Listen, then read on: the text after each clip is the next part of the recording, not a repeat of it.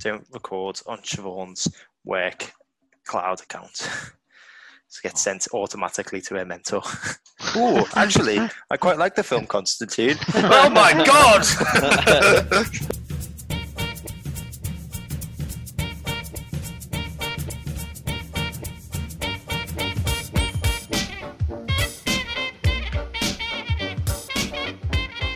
Hello, everyone, and welcome to another edition of Films on Trial. This week, Constantine. I'm Gav, I'm Alex. Go. I'm Dave. and just like Constantine, heaven won't take us. Which, if you've listened to this podcast before, you know is probably an understatement.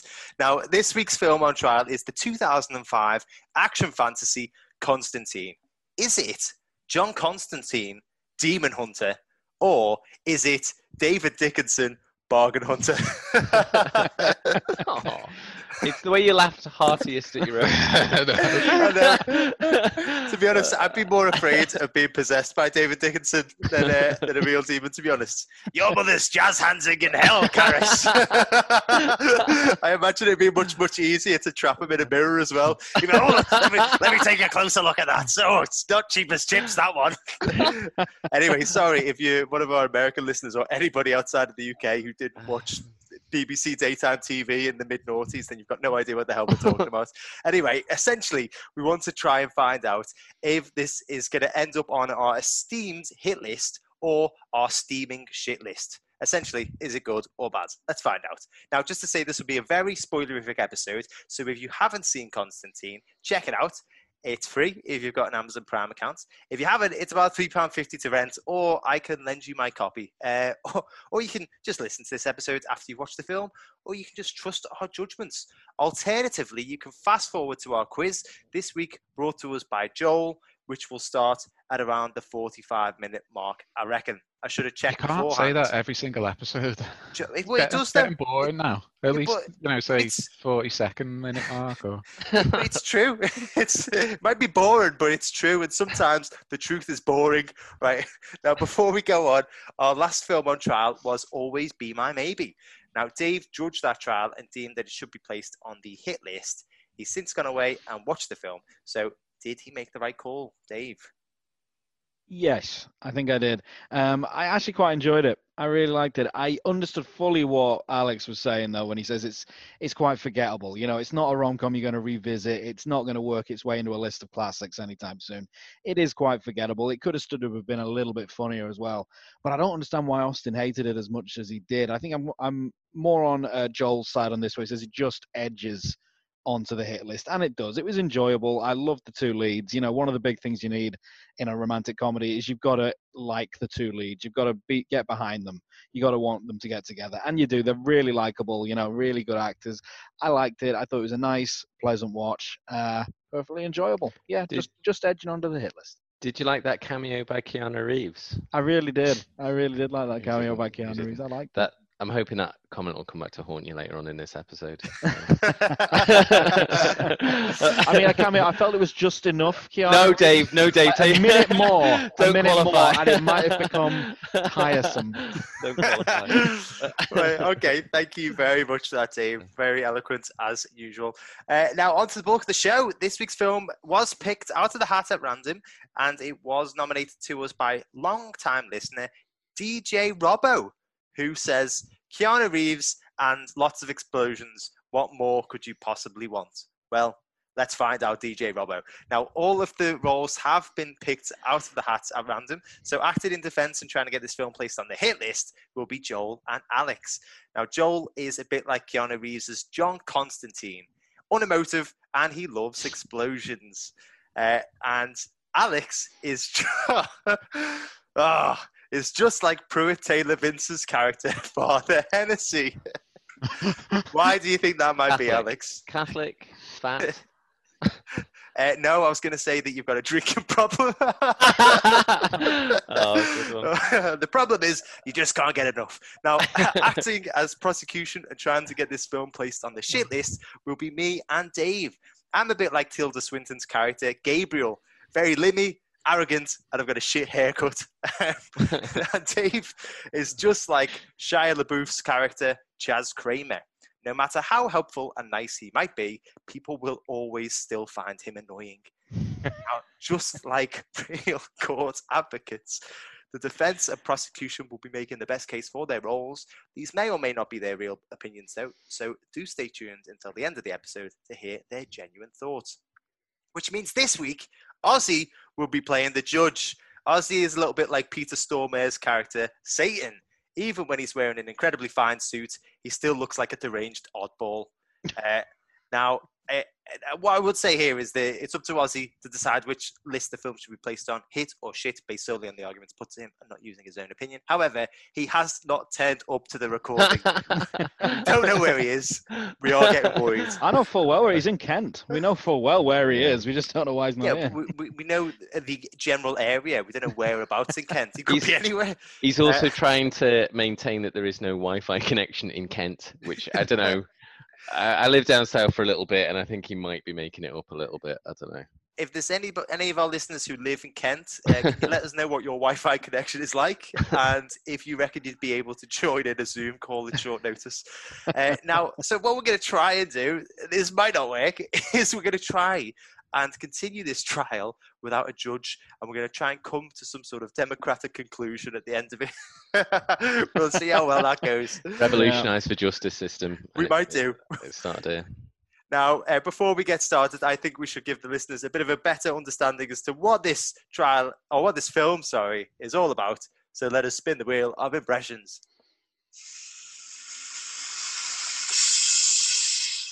Now, here we read the synopsis of the film off in the style of one of the cast or characters from the film. This week, it has landed on Joel. So, how would feel like like we shot ourselves in the foot a little bit doing Keanu, last Reeves week. yeah. But no, no, Keanu no. last week? I've, I've, I've, I- I've, I think I've got a good one. Peter Stormare.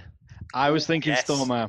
Yeah, that's a Uh, good one. Yeah. I, I I'd can't like to even do that remember like what he sounds like though. Uh, that's it. it. His accent's quite hard to John place. Constantine. Sort of a Scandinavian, weird, creepy voice. Imagine if, if Bronx and Scandinavia just kind of merged accents. I mean, I think Alex has already got it, to be honest. Thanks. Right, uh, so just try and sound like Brucey normally. yeah, yeah. I, I, li- I literally just went to speak and Irish almost came out. do it. Do it. whatever you hear when Peter Stormare speaks, mate, whatever you hear. I always imagine Satan to be Irish. Supernatural exorcist and demonologist John Constantine helps a policewoman prove her sister's death was not a suicide. Very nice. Yeah, no, that was all right, that man. Well done. No, not bad, Peter Stormare. You can do the Irish version later. Yeah. 'cause I do, I do want to hear that. There was a little bit that seeped in. We went, "Ha, please, woman." uh, okay, now, um, yeah, without further hesitation, uh, allow us to kick off proceedings. So, uh, you know, why don't we start as per usual with the defence? So, Joel and Alex, tell us a little bit about this film and why you like it. Tell us what to do. Who put you in charge? You're not the judge, yours. oh, I can see. I can see started why we need a judge. I can see why we need. All a right, so um, you know, th- this is a film b- based on a DC comic. Uh, obviously, Constantine is is the title character of that.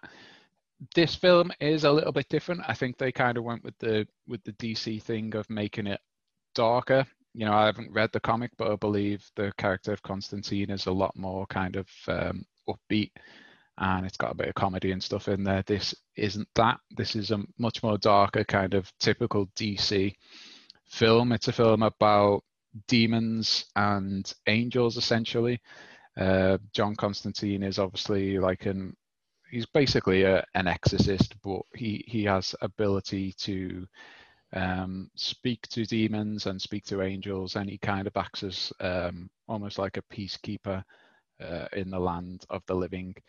Uh, so this is a film as essentially about Constantine trying to keep that peace. There's like kind of double crosses, angels trying to get uh, shit kicking off on Earth. Um, the angel Gabriel. Uh, then we've got uh, demons like kind of coming after Constantine, breaking the truce. Uh, so it is, as I say, based on a comic book, but unless you knew about it beforehand, I don't think you would realize that it's not very comic booky overall. And I think you know it's definitely a unique watch, especially when you read like the synopsis. You think it's kind of going to be like your typical, uh, you know, exorcism film, and it's definitely not that. It's it's got a unique kind of twist and feel to it, and I think you know story wise it's very easy to follow as well so i think for a first time viewer you know without knowing much about the subject or about constantine and i didn't when i saw this you know it's very easily accessible for most people. Wouldn't you agree brucey? I would agree with everything you just said. Who, who would disagree? I, I i might disagree. We're gonna find out now. go on then dave Okay, uh, well, um, yeah, I'm, I don't know who I'm supposed to be pitching this to here. it's, kind of a me and joel it's weird isn't it Yeah, Like, it's a bit weird, but uh, we'll, we'll do our best. Um, so yeah, I disagree with a lot of what Joel was saying. I think the comic books of Constantine are actually a bit darker. They were well, they're more violent. I agree. The humor was taken out of this. This is a very humorless, dreary adaptation of Constantine, uh, but that doesn't necessarily make it darker. I think the comic books are much more violent, and one of the things the director admitted held this film back from what he would have considered to be a bigger success was the fact that he was kind of stuck in this PG-13 sort of limbo and he would much rather, I think, of uh, if he brought Constantine to the big screen on his own terms, have made it R-rated, and I think that's what the fans would have wanted as well. I mean, Alan Moore created the same guy who created Watchmen. Um, and he wanted his name removed from the project. One, because he didn't solely create Constantine, he didn't think the other writers were going to get any credit anyway, but also because he'd been burned so many times by Hollywood adaptations of his comic books, and he was not enamored with this one either. This it fell short considerably. I mean, some adaptations, you know, they, you have to change certain bits and pieces of them. Um, in this one, they amalgamated characters. Uh, Pruitt Taylor Vince's character um, it was kind of an amalgamation of three different characters who kind of get killed by demons because of their close proximity to, to John Constantine. I get that sort of adaptation, but I don't understand um, changing the characters such as Constantine. Stop me if I'm wrong. He's meant to be Liverpudlian, isn't he? He's he's, Yeah. he's a Yeah. Scouser, John Constantine. Yeah. He's a Um, blonde scouser isn't he yeah, kind of based. On was it Sting was the model, I believe, when they were drawing up the character? Yeah, they based the him on restless Sting. thing Yeah, the restless Sting. That would have been good. No, it But, um, started off the the graphic novel is the Singer Sting, and then the film adaptation. That when they heard, oh, it's based on Sting, they based him on the wrestler. that, that that is not true, but it sounds like it definitely could be. It sounds like it could be. It works, doesn't it? So they changed the character's background. I don't know whether they thought that'd have more appeal with uh, the American audience, but I think um, in doing so, they've kind of betrayed the comic book's roots. And the fans, whether they be American or not, I think would much rather have seen a faithful adaptation and a faithful uh, bringing to life of this character that they followed since since the late 80s when his comics first came out. So I think, yeah, this was um, a bit of a, a misjudgment. They they made it PG-13, possibly because they were afraid of scaring off uh, what they can perceive to be their target audience of, I guess, teenagers. But at the same time, they, they weren't true to what the fans would have wanted from this adaptation. So I think they let themselves down on a number of fronts. I'm going to jump in there and say I don't think that matters. I'm going to say, like, if we're talking about Batman and Superman, fair enough. I'd say that's got a big following and fans maybe, you know, that that matters as much. This is John Constantine, and really, I don't think they've. It just doesn't have anywhere near the same amount of fans. And and like especially, I think the people who like John Constantine comics are more sort of like they've already got into comics. You know, I mean, no one's just likes the John Constantine. You probably read the Batman and Superman. You got into it that way. Okay, so when you're saying you're not annoying fans, it's not quite as big, I don't think, as as say other comic book adaptations. I don't mind it not being a faithful comic book adaptation. You know, I, I, this is back in 2005, isn't it? When you know now when we talk about comic book adaptations, it's like we're talking about the original Sanskrit manuscripts of the Bible. Do you know what I mean? It's like do you know what I mean? It's just a comic. Do you know what I mean? It's not that big a deal. And I like what they did Don't with it. offend so many people. in one episode. yeah, well, do you know what I mean? Be offended. I, it's just a comic. You know, I'm not saying it's not. I'm saying, you know, yeah, they're great things, but let's not let's not stick to it like you know it, it it is literally holy. I like the what they changed it to, and I understand why they did it. I think if you looked at the comic, it works as a comic. I think if you got a blonde Liverpudlian fighting demons on screen, people would have too many questions and he wouldn't be able to get into it. You know, Keanu Reeves is a really good actor to have in it. He's going to bankable. People are going to go and watch it. After the Matrix, you know, people are going to, you know, people are going to go and see it. And what I really like about the ad- adaptation is they made it quite noir. So this is almost like a Philip Marlowe sort of Humphrey Bogart character who's doing a mystery. You know, so it's not the same. It's not like fighting. There's not actually a lot of explosions in it, and there's not a lot of big demons exploding and stuff like that until right at the end. It's actually more of a mystery where they're sort of sorting th- things through that involves the really interesting play between heaven and hell. So yeah, I mean, I'm, I do not disagree with David. It's not a faithful comic adaptation. I'm saying it doesn't matter. And what they did instead, this sort of noir LA thing, was far more interesting. So I'm glad they did change it.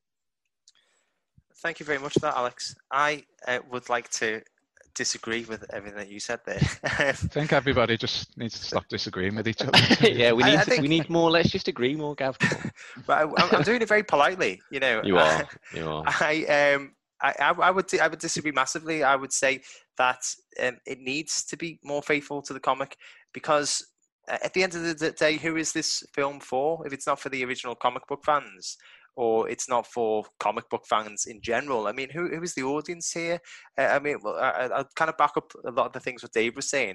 This film was in development hell for years. It started development in 1997. You know, it went through two directors, including Tarsem Singh, and a couple of lead actors, including Nicolas Cage. Um, uh, my main criticism is that, like, in all that time, they never really established what this film was really going to be about.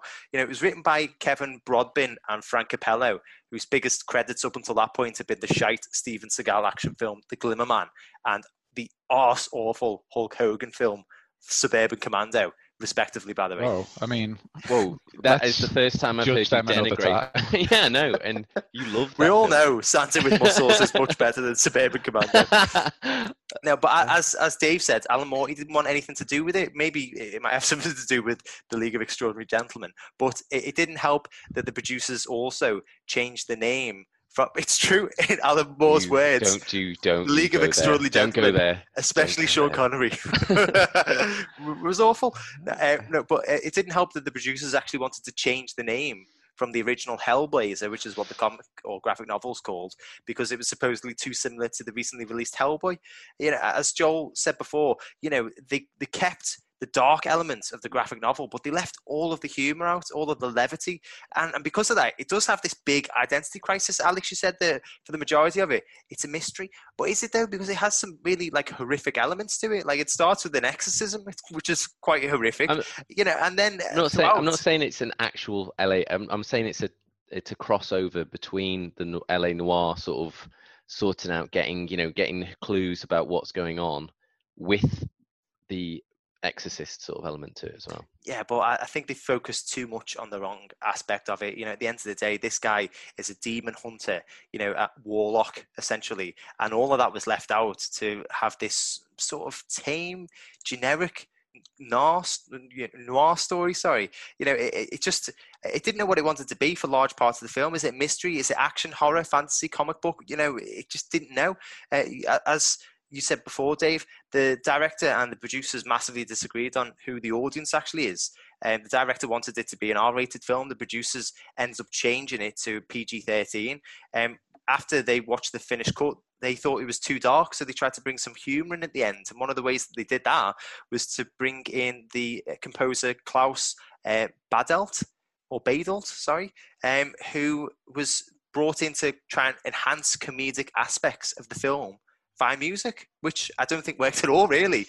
But the thing is, is that uh, because of all this tinkering, we really lost the idea of who John Constantine actually was or is. So uh, the comic book fans, you know, essentially would have been turned off right away. And then the people that it's trying to appeal to, they would have seen it as sort of like a discount Neo from the Matrix, because essentially that's what it is. They've lost all identity of the character, and then they've come up with this generic noir film led by Neo from the Matrix. Maybe it's a prequel to the Matrix. To the Matrix. Maybe it is. Know. Maybe it's one um, of his um, dreams he was having while he was plugged in. but you know, the audience thing. You know, I don't think it matters. I'm with Alex because I watched this film not knowing about the comic. At that, you know, kind of point in my life, I remember seeing it at the cinema when it came out. You know, I had more important things going on than, than comics, probably drinking and What happened? What what happened? getting, getting drunk, All the imp- underage. Is that what happened to us? Just all the important things stopped. We've just we've just been making up time. With, like, Exactly. this podcast. like- So uh, anyway, back to my original point. oh god. Um, Oh god. you know, I, I didn't know much about about Constantine the comic, if anything, and I really enjoyed this so much so that I wanted to find out more about it. And again, you know, to an extent, when the TV show came out called Constantine, like I actually wanted to watch it because this film kind of put me onto that path, you know, of being interested in all the lore, and I just found it all really interesting and another kind of point that I'd like to make is the story in this is is actually really good. I think it's not predictable, you know, by any stretch of the imagination. Where you can say some superhero films are, or some some comic book films are, you know, they always have that same, uh, you know, formula almost. Uh, but this is completely different, especially you know at the end when when Constantine kind of uh, slits his wrist so that he can go to hell, and then he kind of you know sacrifices himself in hell uh, to free um what's her Rachel name Weisz. Rachel Weisz yeah uh, Um, Angela.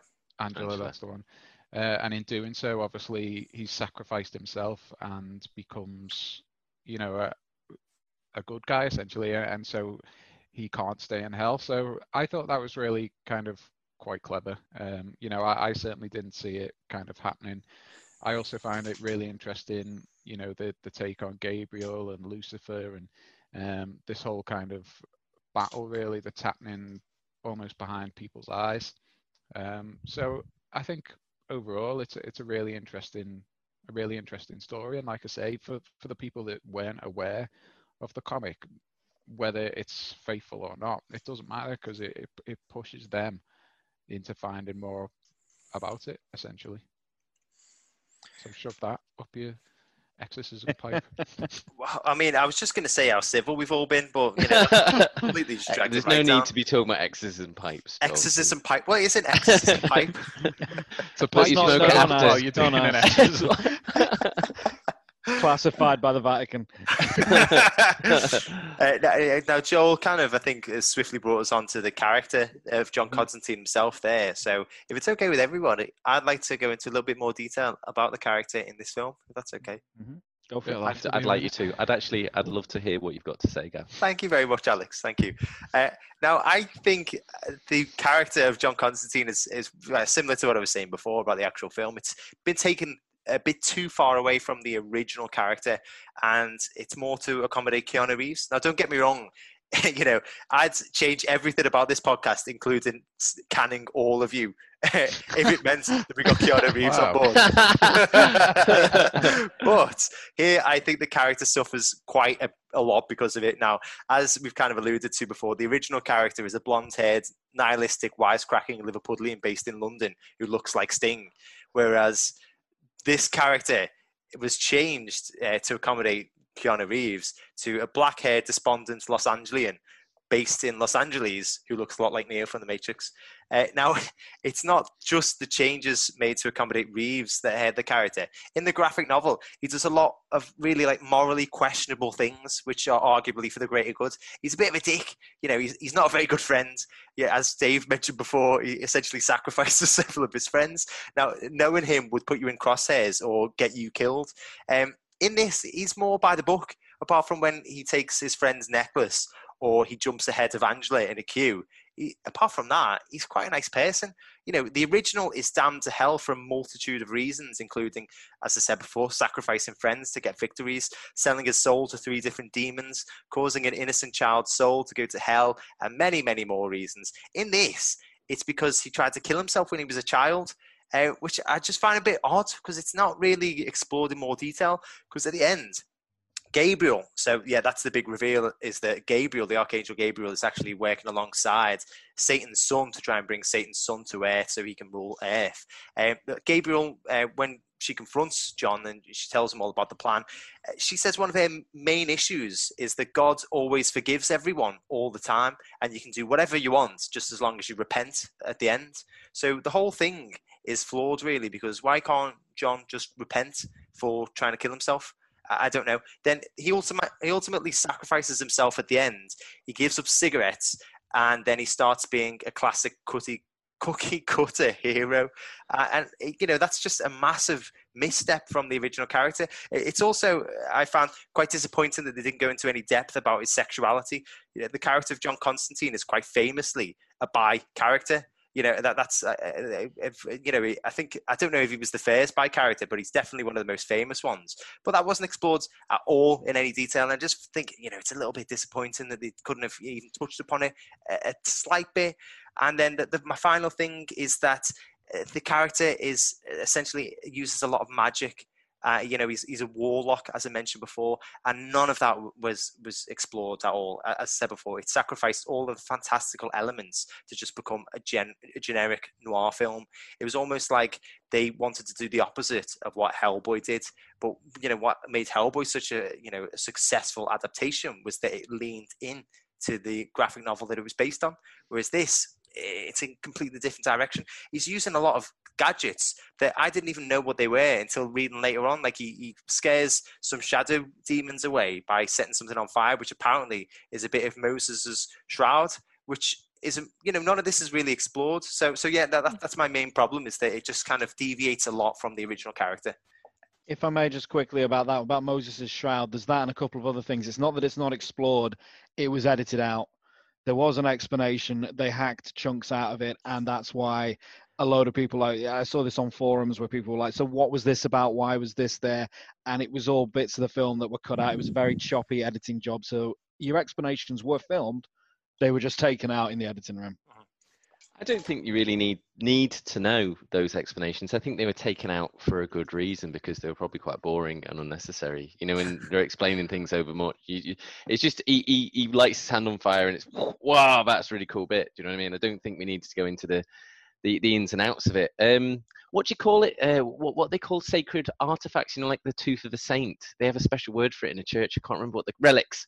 Mm. So he uses relics right? Which I think is a very interesting way of using the magic. Do you know what I mean? It's a, it's a different way. It's not like he's just going like, I like a Dabra. And, you know, it, I like the way he's, it's about faith. You know, Gav's saying that the plot hole is about suicide and God being forgiven. I mean, take that up with the Vatican. Do you know what I mean? That is, you know, I mean, that's the catechism. It's not really John Constantine that can be to, to blame for that.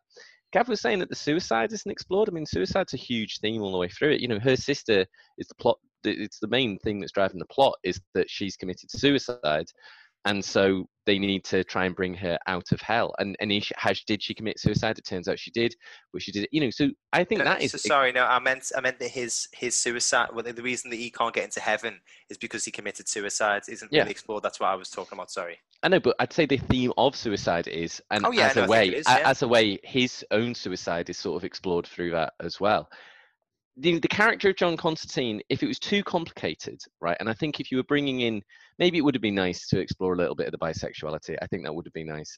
2005, so you know, it would have been a, it would have been quite a big ask for a film, a, a, uh, uh, uh, a Hollywood film of that time, to have done it. It, it should have, but it didn't. Um, I think if you'd made his character too complicated and you start looking at all of these things about him screwing his friends over and stuff like that, that would have made the plot too complicated. What you can fit in a lot of different gra- graphic novels you can't do in a feature film you know especially when this feature film like i said before it's not the graphic novel. It's based on the graphic novel. It's taken that and it's adapted it. That is fine to do. You can adapt things. It's not like you have to make the comic. It's not the comic. Um, and the last thing i'd say is um, you know gav started off by saying about john constantine you know it's like he's a, a, a neo that you know believes in god you know? Actually when you're watching this film now i'm thinking that this is a pre john wick character you know? This is a john wick who's like you know he's action. He completely he's got a suit on all the time. He's in control of himself. He's quiet. You know keanu reeves is good for the character because he's he does that so well. You know that's why he gets cast as neo and he gets cast as john wick. So i think when you're watching this film now you're not thinking of neo. I wasn't thinking about neo then because the characters are so different. You're talking about angels and demons. So i would say no way off on that one, and it's definitely more John Wick is in your mind when you're watching it these days. I think we need to talk about some of the other characters as well. That's you know, fair. Sh- Shia LaBeouf is in here as kind of uh, Constantine's driver and student. I think he's called Chaz, isn't he? Um, Just and he's Kramer, just, asshole. he's just kind of got like an interest in in you know trying to learn uh, Constantine's craft. Uh, we've got Rachel Weisz, who is um, Angela. She's kind of a, a police department uh, detective, uh, and it's her is it twin sister that Yeah. that, Mhm. that gets Yeah. uh, well, that commits suicide that kind of starts off the whole plot. Um, then obviously we've got the Tilda Swinton as the Archangel Gabriel. Uh, we've got um, I I never I never want to say his name because I always nearly call him Digimon. Uh, Djimon Hounsou. J- Djimon Hounsou as uh, as Papa Midnight, who's like a witch doctor who uh, kind of helps Constantine out. Uh, he's kind of like a neutral meeting ground, kind of in the same way uh, that we have like the Assassin Hotel in John Wick. Um, and then obviously we've got uh, Balthazar in the film, Gavin Rossdale, and we've got uh, Peter Stormare as, as Lucifer as well. So we've got quite quite a big kind of extended cast here as well. And I think, um, you know, for me, Shia LaBeouf, this was kind of earlier on in his acting career where he possibly got a little bit more work. Maybe, it, you know, it's his own choice that he doesn't take up so much these days. But um, he, he was a lot younger then, and I think he, he works pretty well as kind of like a, uh, you know, a student. He, he comes across as really keen to learn. And you do kind of feel a little bit gutted when, you know, he dies essentially. Uh, so the rest of the cast, I, I also thought were, you know, kind of speaking for themselves. Uh, especially kind of Gabriel and uh, Balthazar were really, really kind of interesting uh, characters, good performances. And you know, although a lot of them don't have massive parts, it's it's mostly about Constantine, uh, Angela, and and and Chas Kramer. You know, the other ones are kind of bit parts, if you like. But I think they all kind of do the role very well, especially especially the demons. Um, you know, considering the fact that they are demons, but they're also essentially playing a, a human character. It's not like, you know, it's not like Satan out of South Park. Um, so I, I think overall the extended cast does does a really good job. I don't think there's any kind of performances here that you point out and say they were terrible. No, I, I'll be honest with you. I can't disagree with that. I mean, let's face it, I'm not pandering to a judge here. I didn't think the performances were all that bad. I mean, I really rate Tilda Swinton and Rachel Weisz to begin with. Peter Stormare, yeah, he can get a bit eccentric, but that's kind of what you hire Peter Stormare to do. And Djimon Hounsou is a class act. And Gavin Rossdale, you know, I know him as the, as the lead singer of Bush. That, that grunge band that we had decades ago, uh, he, he did a decent job. Even Shia LaBeouf did a decent job. I thought the performances were fine. What? No, just What? even even Shia LaBeouf. Even Shia LaBeouf, even the beef himself, even the beef did okay. Even the beef. No, the performances are fine. It's the characters that I just think fall a bit flat. It's a very dreary setting. You know, like we said, the humor has been taken out of this story, and we're left with this very dreary LA noir sort of sort of uh, thing, and that's fine. But it just a bit of life from the characters might have saved it. It might have injected a bit of energy to it. As it is, we have a very low energy Constantine, uh, John Constantine, that is, the character himself. He's very low energy, very morose. And to be honest with you, the man's been tormented by demons since early childhood. He's a chain smoker with who's on borrowed time, and he's seen hell. I'd be pretty morose too. I get it, Mhm, but it mhm. doesn't make for a very affirming film. It doesn't draw you in. It doesn't keep you uh, entertained. Rachel Weisz's character is similarly. She's she's going through some stuff. I get it, but again, all these characters are quite low. They're quite low energy. The, it's it's somber. It, the whole tone throughout the film is somber, and no character really lifts it. Even the most eccentric and flamboyant of them, Peter Stormare, when he finally turns up at the end of the film as Lucifer, even though he does bring a flamboyance that we haven't seen, it's too little too late by that point. It's just been, it's a very monotone film in terms of performance. The performances are fine. I don't blame the cast. I just think the characters were very safely written and very two dimensionally written. Appropriate, seeing as it was a comic book. Hey. Hey. Whoa. Oh. if only your judge was here, they'd have loved that. Do you know? I don't know. Austin doesn't really go for flair. no, it's true. I, I I, I really liked the characters. I really liked, especially almost the smaller characters. I thought Tilda Swinton. I love her in everything. I thought that she only has two scenes really, and I think they are stellar. I think that bit where she's explaining to John Constantine, you know, she says, "You're going to die because you've smoked 20 cigarettes every day since you were 15, 30. and you're going to go 30 cigarettes. Sorry, Dave, and you're going to go to hell uh, because of a life you took." And she like leans in and just says, "You fucked." You know what I mean? And yet, you know, Dave's right. This is a somber film, but it's got to be. This is about this is a Catholic. You know, this is about Catholicism and heaven and hell. It's going to be a somber look at things. I also just just to say about just a quick one on Peter Stormare. I love that guy. He actually did. He, brought his flair to the design of his own costume. Like they wanted to have Satan in like a a dog collar with studs on it and stuff like that. You know, like a proper sort of like sadomasochistic sort of you know gimp basically i think they were going for. Gimp peter stormare said himself like i want a white suit and i want tar on my feet and he's such a good such a good satan you know? He, and you know now when to be honest when you think of satan in films it's very hard not to think of peter stormare you know? It's it I, I think it's those little bit parts that really do bring a little bit of flamboyance to a film that has to be through its own subject matter quite somber Well, so talking about the being too somber, like I wanted to speak a little bit about the direction, and I think that it is too somber. I, I think that it's just too po-faced and serious at some points when it just needed to be just a little bit light. But you look at the success of the MCU films these um, these days, and even like the more successful DC films like Shazam. I think Shazam is quite similar in like topic um, to to Constantine, um, and I mean you know like the the fantastic. because Ozzy's not here to compare it to a really weird film, Sorry, I haven't- you I have to haven't- take up the mantle. I haven't seen Shazam. Who commits suicide in Shazam? no, no, I'm talking about. I'm talking about the more fantastical elements of it. okay. But they managed to balance the film from serious with, with comedy, although you know that's a bit more comedic. I think this this is just this needed some comedy or some light-hearted parts. You know, it was just too much. Even if you look at Hellboy, which is what is the film that this film was trying to escape the shadow of, it didn't want to be compared to Hellboy so much that it changed the name. I just feel like it could have learned a lot from Hellboy because it had a good uh, time at like balancing the fantasy elements, making it quite dark, but also filling it with some humor or some light aspects as well. You know, that this is it's just too dark all time, and you know the script itself, you know, it's just a bit. They've tried to cram too much into it. You know, the whole thing um, about the, so the reason that he's trying to protect Rachel Weisz is that a twin sister commits suicide at the beginning of the film.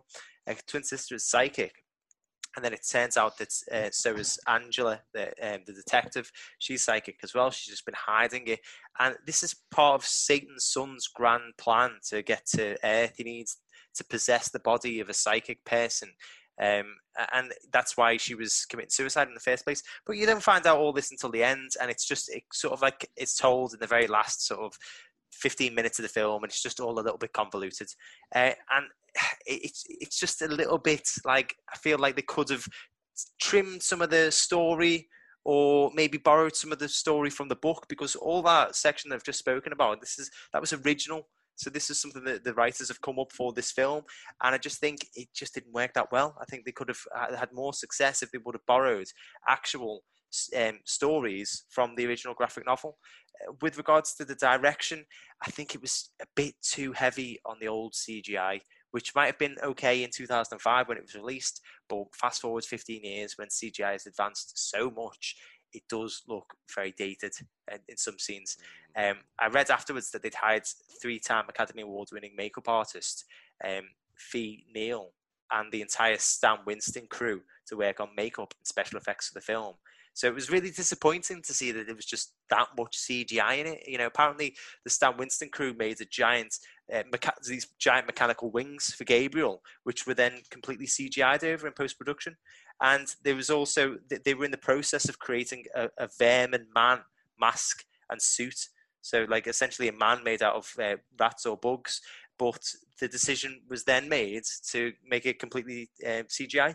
So it was like, well, why get this, you know, state of the art, world renowned special effects crew in to do special effects on your film and then just fill it with CGI? so uh, yeah, uh, it's. I, I also think as well that this is the first proper project for the director, and I think it was just a bit too much for them to handle. I think um, Francis Lawrence.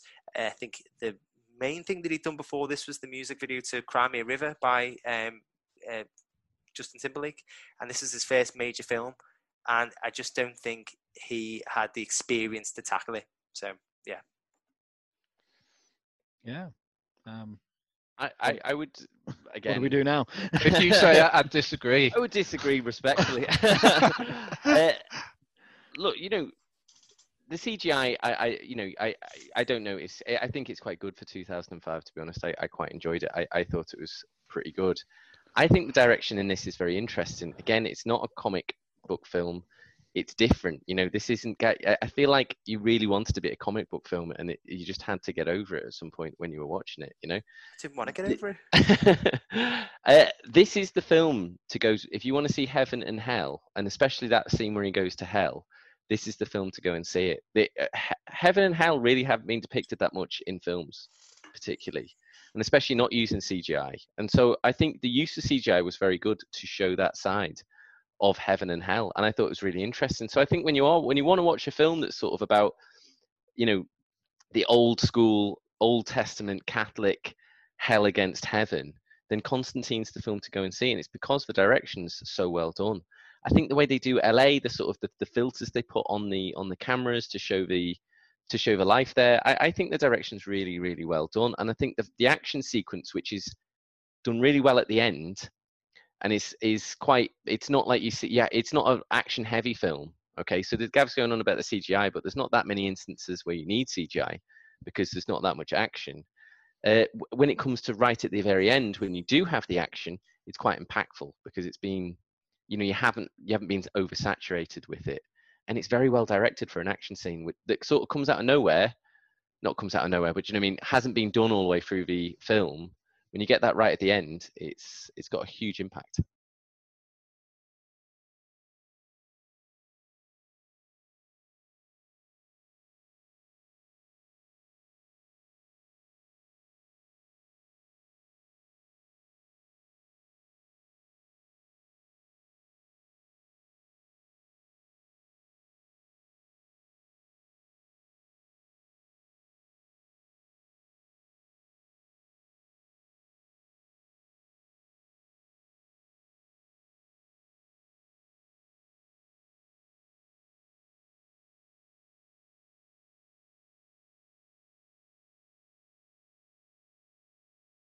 I also had no problem with the CGI. You know, this isn't Insidious. It's not like where they just put a smoke machine on and say it's hell. You know, this is, you know, they need CGI to properly kind of landscape hell uh, as kind of what you'd imagine it. And the demons also, it's not just people with makeup on. They're actually, you know, CGI demons type of thing. So I, I thought it was decent. Um, you know, the CGI, especially when I was watching it at the time, I, I don't remember having any complaints. Uh, so overall, I think this is a very interesting watch. I think it's unique, and I still think it is unique today, even with the amount of films that have kind of followed this one. Um, so whether you enjoy this type of thing or not, as I say, I don't think you'll be getting films like this made too often. And I certainly hope that they do revisit the character, whether whether it's with Keanu Reeves or not. Um, so I just hope that the judge today puts it on the right list. Speaking to the them. judge myself, but I think Do you know what? Ozzy actually just texted me. I, I gave him a quick rundown, and he said it's a hit. So there we go. Screenshot it. Bit anticlimactic, but there we go. right. Well, I- I'll move into to the quiz, and fairly obvious one today. It's actually about not just Keanu Reeves, but his films. So it's not, uh, you know, on his life or anything like that. Although I was tempted because let's be honest, we Can all we not him. have it on life? I feel like I know quite a lot about him. He was You- are he did taekwondo stalker? when he was six. Um, Uh, so, question one. Uh, so, in the Matrix, obviously Neo, his name is Mr. Anderson, but what's his first name? Bah, Who's? John? No, that's that's Constantine. Oh yeah. Ne- Neo. It's not Ne- Neil, Neil Anderson. then. Neil Anderson. Anybody, Dave? Des. Um, It's Th- it's Thomas Thomas Anderson. Thomas. I was never going to get Thomas. ah. Okay, so one of the um, biggest box office bombs of all time was was 47 Ronin. Huh. So to the nearest, you know, Ronin. few million, how much do you think that it lost? How much? The nearest minus million. Um, it's a big budget. I've watched it. It's Yeah. awful. Uh, I'm going to say minus 40. Minus I'm going to say minus a hundred. I'm going to say minus 57 million. Minus 57. Gav was ni- only 3 million off, 97 million it lost. Oh! I thought you were going to say Ouch. to the nearest Ronin, how many Ronin feature in this film? you may be surprised. Okay, so question three: What type of dog does John Wick have? I'm not talking about the dog that um, is killed at the start of the film. You know, he he Bam. finds the other dog. Dave, It's a Staffy, isn't it? uh, I'll give you it's a pit bull, similar breed. Um, okay, so question four: What is the name of the bank robbery gang in Point Break? Oh. Oh, Is it I was gonna say. I was gonna. Say- it I was the- gonna say. I was gonna say the sticky hand bandits. Is it the ex-presidents or something? It is the Um, ex-president. well done. actually, I, was, the, I- I think the Sticky Hand Bandits is a different film, to be honest. that sounds like the adult version of Bone Alone. okay, so uh, what Bible reference gets written on the wall in Constantine? oh, I'll, I'll let you have it if you just remember the book. Is it? Oh, it's uh, Corinthians Yeah, it's um, Corinthians. So it's 11, Corinthians, 17 or something. Oh, very close. Corinthians 17 1, which uh, Oh. doesn't exist. It's only in the Bible of Hell or some shit, isn't it? So, uh, um, so what actress connects Bram Stoker's Dracula with Keanu and The Matrix? You keep on saying Bram Stoker. yep, that's the porno. Bram Stoker with uh, with what? Keanu and the Matrix. Yeah. Um, Carrie Ann Moss. Brucey, I'll give you a clue. It's Bapgate. Oh, Monica Bellucci. Monica Bellucci. Uh, Okay, so oh, que- yeah. question seven. I think you'll I get stand this by one. Bapgate. I'm not. I'm not ashamed of Bapgate. By the way. You should I be. think uh, you'll get this one easy, Gav, seeing your, your most recently watched list on Amazon. Where do Bill and Ted live? Oh, uh, San Dimas. San Dimas, California. Um, so question eight. What have you been looking at my watch list for? Told me. So Oh, yeah. Tiger Hu Chen worked with Keanu on The Matrix and what other film that Keanu uh, directed the Keanu Directed. directed. or produced? I think it was directed though. Yeah, it was directed. I didn't know he directed. Um, It was, I think, Mm. 2013. The film. It wasn't like a massive film, but I have seen it. So I 47 Okay, Bonin. it's Man of Tai Chi. Oh, Uh, so question nine: uh, What team does Keanu play for in The Replacements?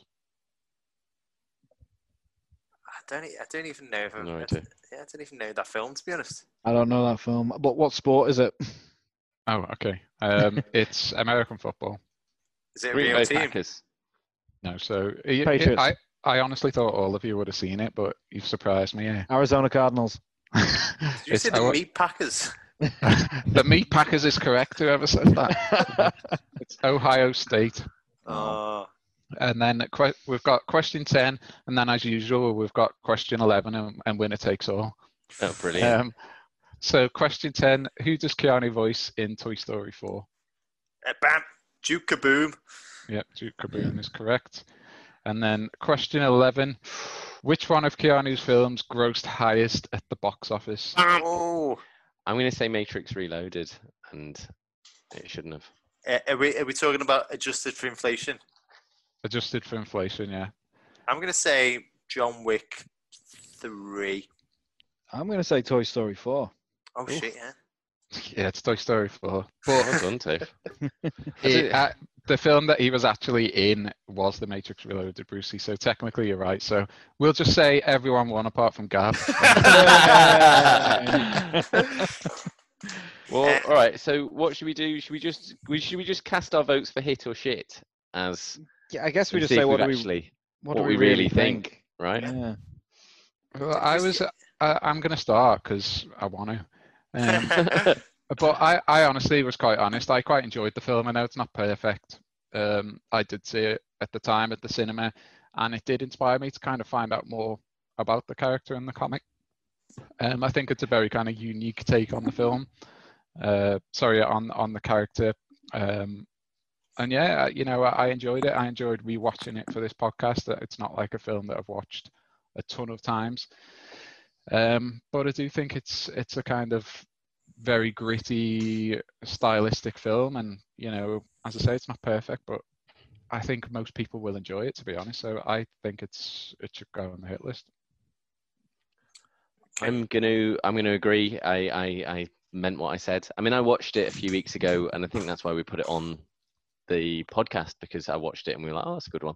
Like I I just like watching it. I've watched it sort of fairly regularly every few years. I really like the the sort of a lore of you know heaven and hell. I find it quite interesting, and just the added spice of knowing Tilda Swinton and Peter Stormare in. I, I I really like it.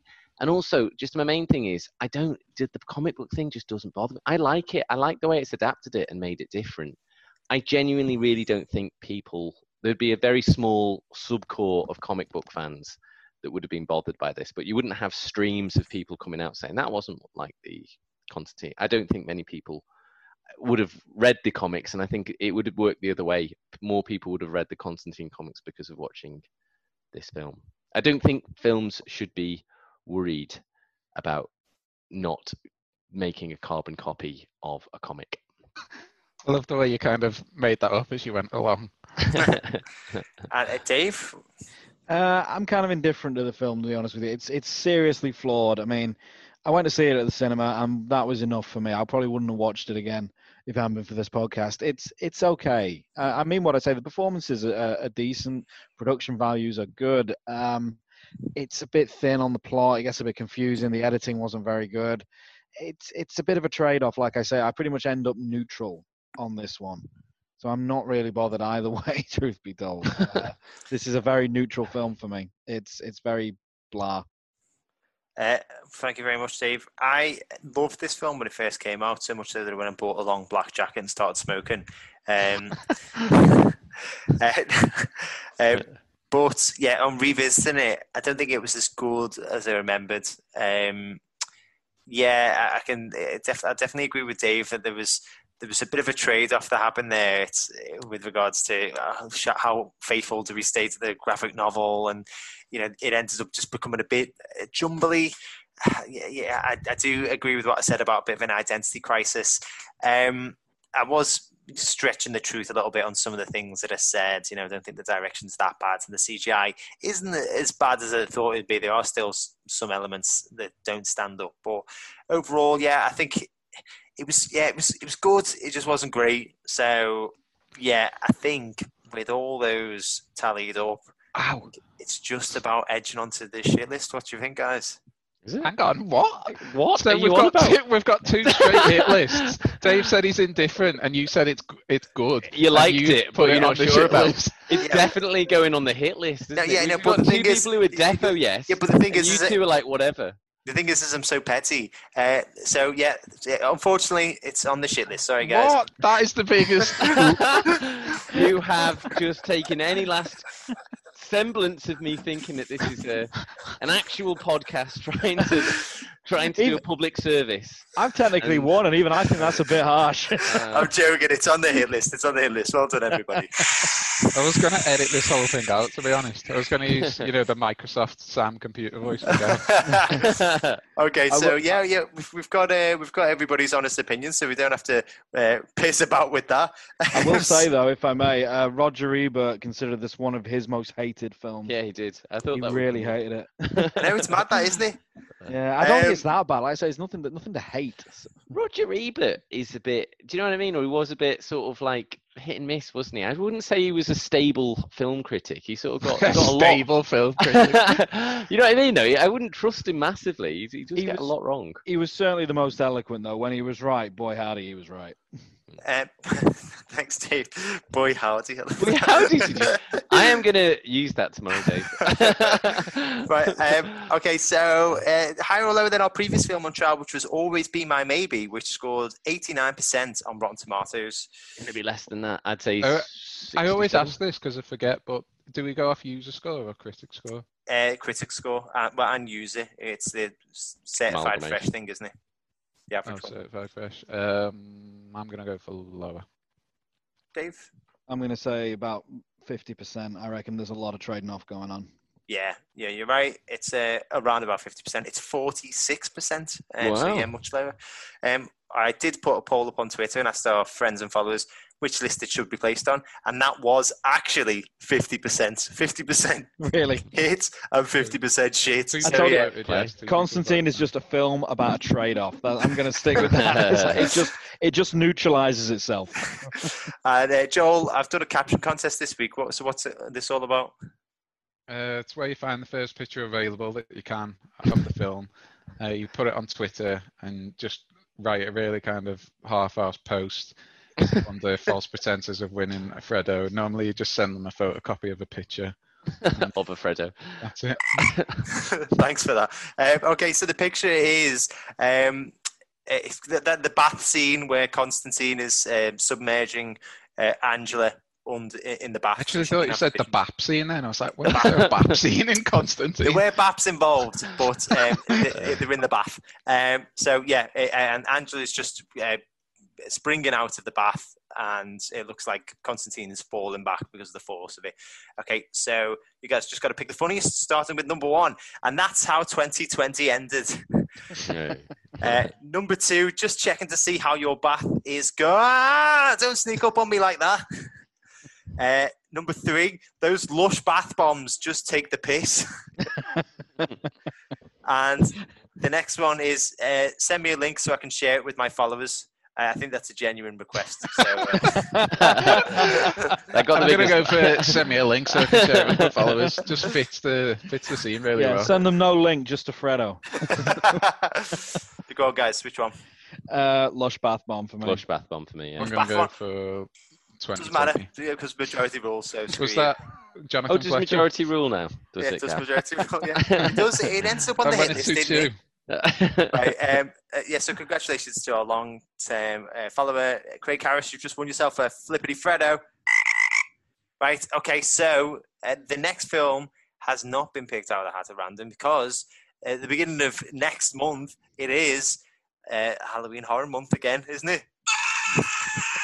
I think it's So, yeah. probably you know time you got some new sound effects for Halloween Horror Month. Well, don't worry because I've got the old, I'm, I'm, I'm uh, bringing back the old retired Halloween horror soundtrack. Oh. So, yeah, you guys are in I- for a treat. I will chip in for a new app if you want.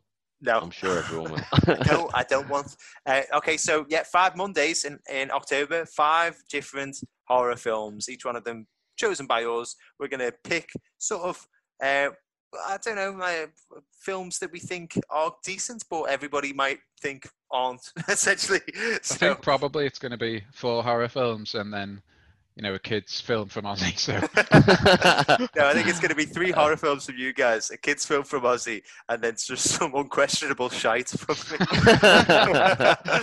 okay, so uh, first up is going to be Joel, and Joel has picked what? What have you picked, Joel? I've picked Crimson Peak Okay. Because uh, it's um just one of those films that I've spoke to people about it and they've said, you know, I hate it. Then you ask somebody else and they say, oh, I love it. So I think it's just a really polarizing film. Um, and yeah, I I watched it. I quite enjoyed it. So I thought it would be a good one to do rather than just pick, you know, something easy or something incredibly shit like you normally do. So Uh, well, I'm glad that you've changed track because usually what you do is you pick like an iconic horror film, like you say, I don't know about this This one, crap guys. again. Hey, me, I don't know about The Exorcist. What do you think? Dave, Dave do, do you want to just leave them to this and just let them Yeah, I'll, I'll just log out. Be another half hour of this little sniping going on.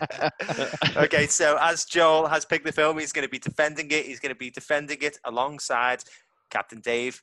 And in prosecution, it's going to be Alex and Ozzy. And that means that I am going to be the judge. So yeah, just want to thank everybody who's listened to this episode. If you liked the episode, please remember like, share, subscribe, and why not leave us a lovely five star review on Apple Podcasts. Just spread the warm love that is Films on Trial in as many ears as possible. And check us out on all social media at Film Trials on Twitter and Films on Trial on Facebook, YouTube, and Instagram. So that's it. Uh, what what the hell have we just done? Constantine is a it's a That's it's more a damning it's than a the shit. entire. than the It's a- third. it's God, I've shit. Missed- they might I've think missed it's a that, hit, Judge. but it's a shit. uh, and that, that's it, guys. We'll be in your ears next week with Crimson Peak.